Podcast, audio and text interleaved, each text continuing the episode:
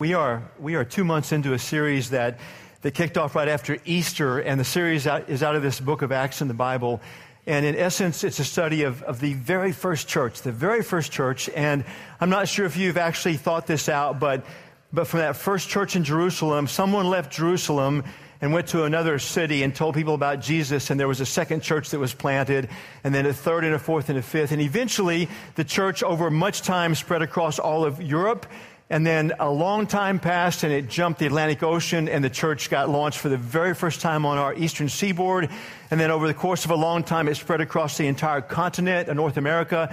And then a long time passed, and then on January 4th, 1998, there was this new church that was birthed right here, FCC. And I say that because FCC has this direct, unbroken thread all the way back to the first church.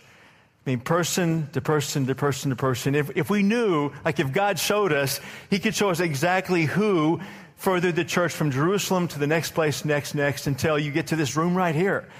And so we're studying this first church, the first days and weeks and years, because there's a lot for us to learn because we're in that long thread as well. We've talked in these recent weeks about this man named Saul, who became Paul, who was the biggest opponent of Christianity, the biggest opponent of Jesus. We talked about how he persecuted those that followed Jesus, how he had many of them killed. And then Jesus, the resurrected Jesus, meets him face to face, and Saul, or Paul, becomes a follower of Jesus. And he begins to tell others about Jesus as well. And so that brings us to today. We're going to be in Acts 9, verses 28 to 30. Just three simple verses, but very profound verses. Acts 9, verses 28 to 30. This guy named Saul, so he's begun to trust Jesus. He was in Damascus. He told people there about Jesus. He's come now down to Jerusalem. It says in verse 28, so Saul stayed with the apostles and went all around Jerusalem with them, preaching boldly in the name of the Lord. He debated with some Greek-speaking Jews, but they tried to murder him. When the believers heard about this, they took him down to Caesarea and sent him away to Tarsus, his hometown. So here's this guy, Paul, and he's actually trying to convey good news. He's taking people something to them, offering something that should be, he believes, good news. And the result that he has is they are deeply offended to the point, get this, not just to speak badly of him or to criticize him to his face, to the point that they try to kill him. And as I've looked at Paul's life, here's where I want to go with this. This offensiveness that was felt when Paul would go someplace and tell people about Jesus, this wasn't just a one-off in Jerusalem. In fact, I'm going to draw a thread for us.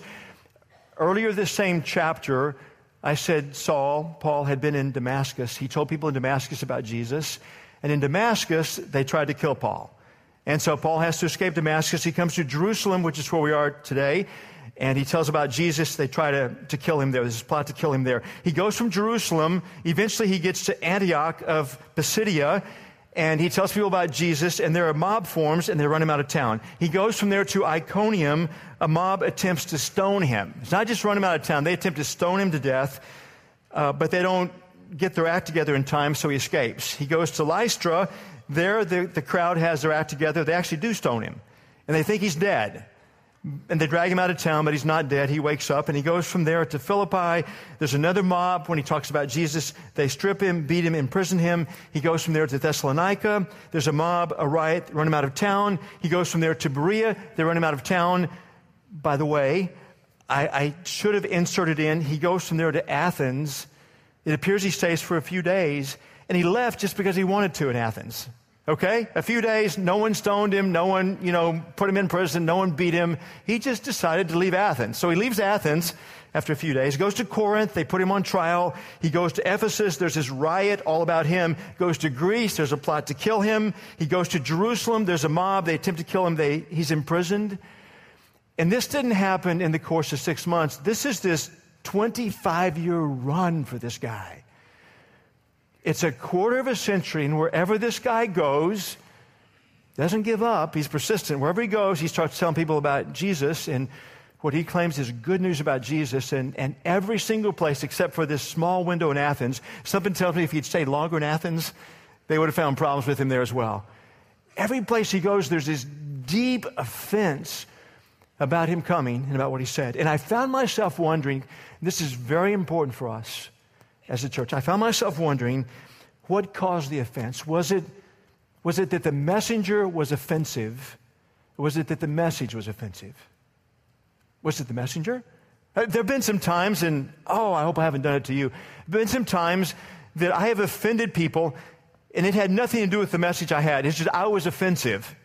And don't nod your head out there. That's very convicting when you do that. I hope you're thinking of someone else, but you're probably not. I mean, there have been some times I've just been offensive, nothing to do with the message, and so it's very possible, and by the way, some of you have been that way too, okay? Very possible that Paul was just this offensive guy. He had great news, but he had a way of offending everybody. So I've looked at that really carefully. This is what I've seen. As I've looked at his life, I do see this. He's very direct. He did not hold anything back. In fact, in Acts 20, verses 26 to 27, he says this. He said, I declare today that I've been faithful. If anyone suffers eternal death, it's not my fault, for I didn't shrink from declaring all that God wants you to know. So he was direct and he was complete. He didn't hold anything back. But I read these small portions of his preaching that were given in Acts, and the tone of his preaching is not offensive. I read those teachings that he has, the times that he preaches, and he's trying to reason with people. He's trying to embrace them, trying to draw them in. He speaks truth, but there's grace and there's love woven into that. He's not as offensive as Peter. And you can read Peter in Acts, and Peter makes sure, like, he gets up close and he says, you killed Jesus. You know, make no mistake, you killed Jesus. Paul doesn't do that.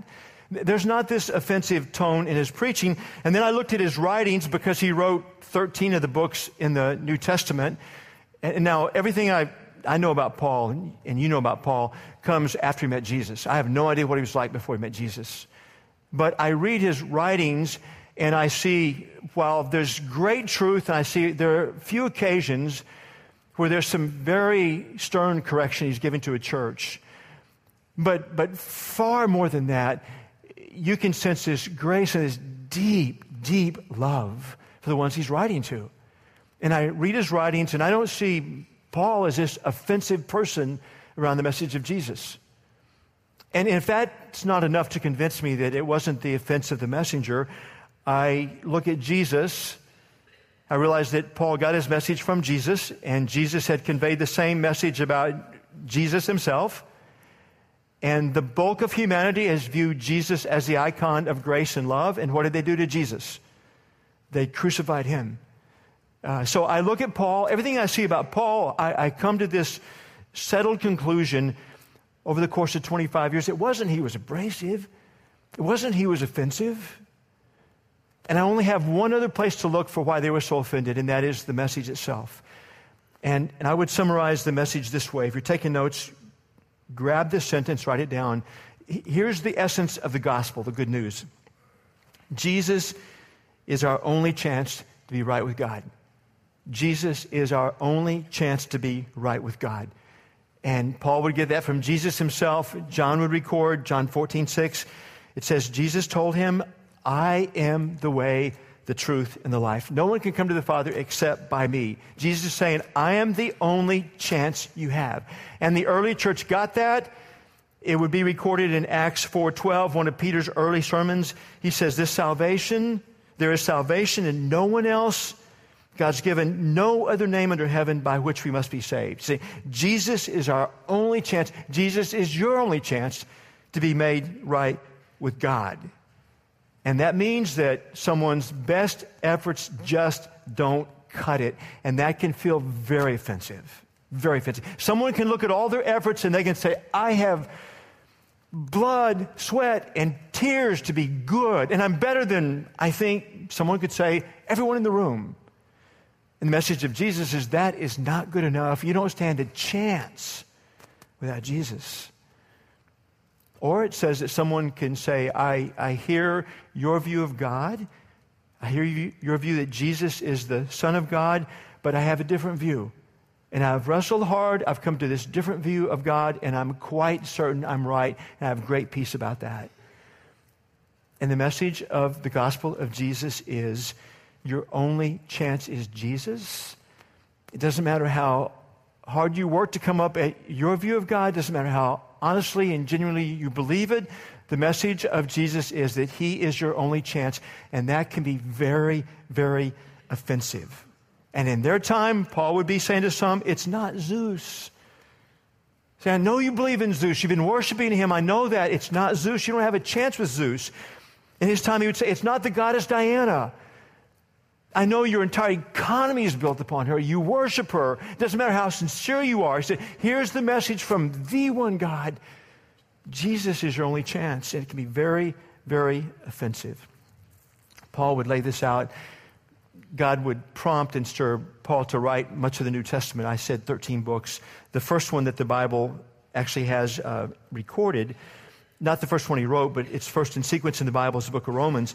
And if you were to look at Romans chapters 1 through 3, I want to summarize those first three chapters for you. It's fascinating how God had him write this. He starts out the first chapter of Romans. In the very first chapter, he's talking to his audience, and he says, you see those people over there? Don't be offended, but I have to use my hand somehow. It just theoretically, over there. So, see those people over there?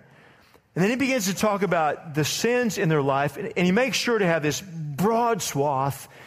And certainly some of those sins, the crowd he's writing to, they would see some of those sins and they would say, those are horrific. And I'll give you just one verse. There are many other examples he gives. Romans 1:29, he's talking about those people over there. Their lives became full of every kind of wickedness, sin, greed, hate, envy, murder, quarreling, deception, malicious behavior, and gossip.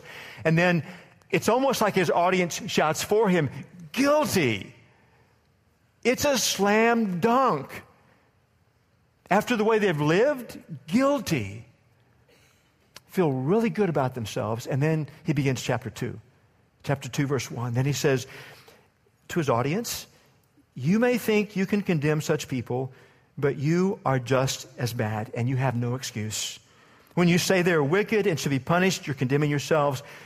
For you who judge others do these very same things. And then he talks some about them, about their sin then. And he's saying, you're no different than they are. You were quick to see their sin, quick to see how they should be judged, quick to say they're guilty. And he's saying, I'm looking at you. I'm seeing the same thing in you. In fact, he would say in Romans 3, verses 19 and 23, and he would lump himself into this. He would say, the entire world is guilty before God, for everyone has sinned. We all fall short of God's glorious standard. He was saying to his audience and to everyone they would ever look at, guilty before God. And then he would write in what I would call two holy buts. There are two holy buts in this. One of them is Romans 5:8. He would say, guilty, but God showed his great love for us by sending Christ to die for us while we were still sinners. We are as guilty as could be. We don't stand a chance on our own. But in spite of that, God loves us so much, he actually sent his son to die for us. This isn't a theoretical thing. This isn't just words that say, I love you. He did. He sent his son, and he died for us. Guilty, but God showed his love for us by sending his son to die for us.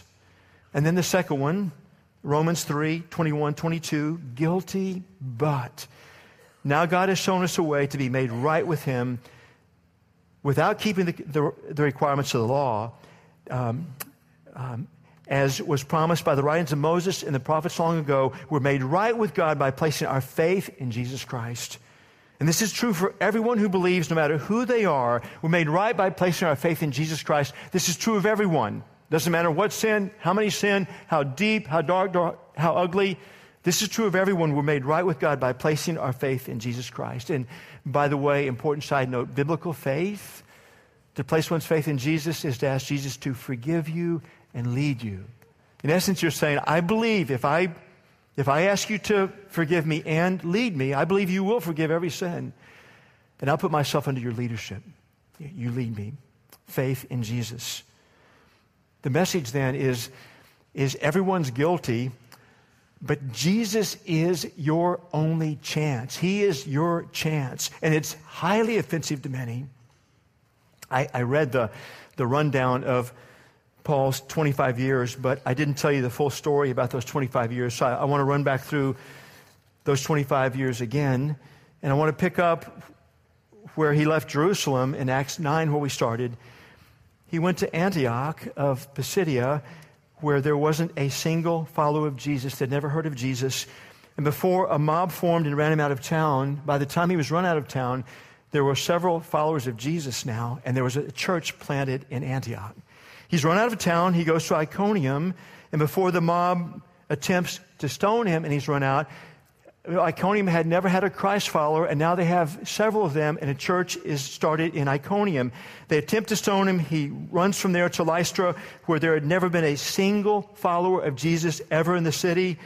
And before they stoned him and left him for dead, there were several that believed in Jesus and started a brand new church there. He goes to Philippi, and before the mob stripped him and beat him and imprisoned him and ejected him out, there were several, for the first time ever, followers of Jesus in Philippi. There's a church formed there. He goes to Thessalonica, where there'd never been a follower of Jesus. Before they riot, run him out of town, they're brand new followers. There's a brand new church there. He goes to Berea, where there'd never been a follower before he's run out. They're followers. There's a new church.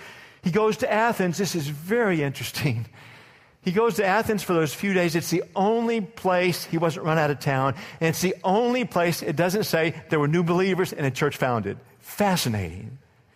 He leaves Athens after a few days. He goes to Corinth, where there had never been a single follower of Jesus. Before they arrest him and put him on trial, now there are many followers, and there's a church found. He goes to Ephesus, where there was a church, and once he comes, the church grows and thrives, and on and on and on. Paul would take this message that is highly offensive, but as he would take this message, he would be convinced it could change someone's life and eternity. And he would write in Romans 1, 16 and 17, he would say, I am not ashamed of this good news about Christ. It's the power of God at work, saving everyone who believes, the Jew first and also the Gentile. This good news tells us how God makes us right in his sight. He was so aware it was offensive. He was so aware there were some that would be the only response they would ever have, would be deeply offended, and they would respond in their offense. But he was so aware it was the only chance they had. And there would be some who would respond and ask Jesus to forgive them and lead them, and a new life would begin, and an eternal address would be changed. I want to speak for maybe 4 or 5 minutes first to the many in this room that are followers of Jesus, and help you think out where this goes. You and I we possess the only message that will ever make anyone right with God. We have the only message that will ever make anyone right with God. And those of us that follow Jesus, we're the only carriers of that message. There are no other carriers of that message. We're the only ones. And we must take that message to those within our reach.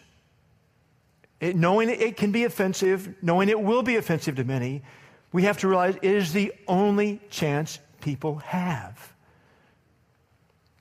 Marie and I went to a retirement party this past week in Houston. It was at a country club in Houston. This individual had worked for the same huge worldwide corporation for 41 years, the entire 41-year run. And we'd known this individual well, and we'd known that for years and years and years, this individual follows Jesus with abandon. And we had known for many years this person had lived openly in the workplace as a follower of Jesus, and openly had spoken about him, and on and on and on. And while I don't know all the details and all the stories, I can be quite sure of this, that for many people that watched that and heard that, many people were deeply offended. And I'm sure that many times there were behind the back barbs that were thrown, there were behind the back jokes that were told. I'm sure many times just face to face there was just flat right rejection. I'm sure many times that the grace this person had was misunderstood as weakness. I'm sure this person realized the entire run that their career path was all in jeopardy, and yet they just followed Jesus anyway. So this country club is packed with people, and we're there for the whole evening, and so I'm just kind of wandering around and talking with people, and I begin to hear stories about the retiree. And this one lady said, I have to tell you about this guy. I lost both my parents to cancer. I back to back, just this double whammy. And this person conveyed the hope of God to me and such compassion. And I still have the emails from years ago. I still have them. And then I ran to another person, and this person said, I got to tell you about this person that's being honored tonight. I had such a dilemma in my life, such a crisis in my life. And right here in the office, this person prayed for me and prayed with me. And then there was this wisdom that came out of it. And then I went to another person. This person said, I got to tell you a story. I was in this hard place and everything. And I sat down with this individual and presented this to this person. And this person really ticked me off because they prayed, they talked about God, they said this is what they thought I should do in God's economy of things. And I was so ticked off because this person would tell me the truth. I knew it was the truth. But I realized that, and I followed the truth that this person had the guts to give me. And on and on and on as I worked my way around the room. I can't tell how many people said, just in conversation, said, you know, the guy being honored, he gave me this book about following Jesus that has touched and impacted my life, on and on and on. Then the formal time began, and there's this microphone, and people come to the microphone, and they're the same stories, the same type of stories again and again about this person's grace and love and kindness and wisdom and truth. And Jesus, through the entire thick of it, they finish the mic time. The honoree takes the microphone. This is the last time the honoree will ever speak in the employed capacity to this group of people. After 41 years, the honoree begins to speak, and you can feel how much he loves the people in this room. You can feel it. He talks for a little while, and you can feel that. And then he turns in what will be his, the final subject he'll ever speak to, this crowd. And he begins to talk about God and the goodness of God and the grace of God and God's impact upon his life and how God has spoken and led and guided and provided and on and on. I wish I would have recorded it. There was this soaring commentary about the God of the universe. And then I had been asked, because I'm a pastor, I've been asked to come up and pray afterwards. And after that, it was easy to pray, to get up and pray about that. And so I get up in front of this crowd of corporate people and I pray. And by the time I said amen, there was this echo of amen that filled the country club. And I thought, this guy brought church to his retirement party. And I realized from the stories, this guy has brought Jesus and Jesus' church every place he goes. And yes, he knew many would be offended. But more than that, he knew it was Jesus is everyone's only chance. And I know he took some hits, but just one night this week, I saw the impact of someone living that way. If you're a follower of Jesus, we got to be clear. We will offend, not hopefully, prayerfully, how we say things, but merely what we say will offend many people. But we must live it and say it, because it is, as was for us, it is their only chance. It is their only chance. And we must take the risk and go there. We must take the risk and go there. To those of you that are not yet followers of Jesus, I want to say this to you with great clarity. Jesus Christ is your only chance to ever be made right with God. It doesn't matter how good you are. It doesn't matter how good your best efforts are. You may trump my best efforts by 50-fold. It doesn't matter. It doesn't matter. The gospel of Jesus is he's your only chance. It doesn't matter what your view of God is, if it's different than what God lays out through Jesus. It doesn't matter. It doesn't matter how genuine you are, how sincere you are. The truth of the matter is that Jesus Christ is your only chance to be made right with God. And you're no different than anyone else. You are a sinner like everybody else on the planet. Me above all. And you're no different. You're guilty like everybody else. But there are two holy buts for you as well. Guilty, but God loved you so much His son Jesus died for you. He died for you. He loved you that much. Guilty, but he's made the way for you to be made right with God through faith in Jesus. He's made the way. And it is as simple and profound and decisive as you saying, Jesus, from my heart, would you forgive my many sins? And would you lead me? And in that moment, the wall is blown down and the sins are forgiven. And innocence lands on you, and there's a brand new life that begins. There's a brand new life that begins. It's the only way. We're going to celebrate communion right before Jesus died for you and for me. He gathered his followers, and he did something that would be very symbolic of his love and the pathway to forgiveness and being made right with God. He gathered them, and he took a loaf of bread, and he gave thanks to his Father for it. And he broke that bread and said, this is my body, which will be broken for you. And then he took the cup, which was filled in his time with blood red wine, blood red juice in our case. He thanked the Father. He said, this represents my blood, which is about to be shed for the forgiveness of sins for you and for many. And we are the many he was speaking of. He said, take and eat and drink this often to remember me and what I've done. At FCC, there have been a number of people through the 17.5-year run that in the setting of communion, they have given their life to Jesus. They've decided they'll take the only way. They've given their life to Jesus. And they've decided, I will ask him to forgive me and lead me. And then they've come down, whatever the setting is, whatever the room is, and taken communion and had this deep, deep sense of he loves me. His body broken for me, blood shed for me, and now I'm right with God. And some of you in this room now, God's intent is today's your day. There's going to be no other pathway. You can chase anything you want as long as you want. There's no other pathway.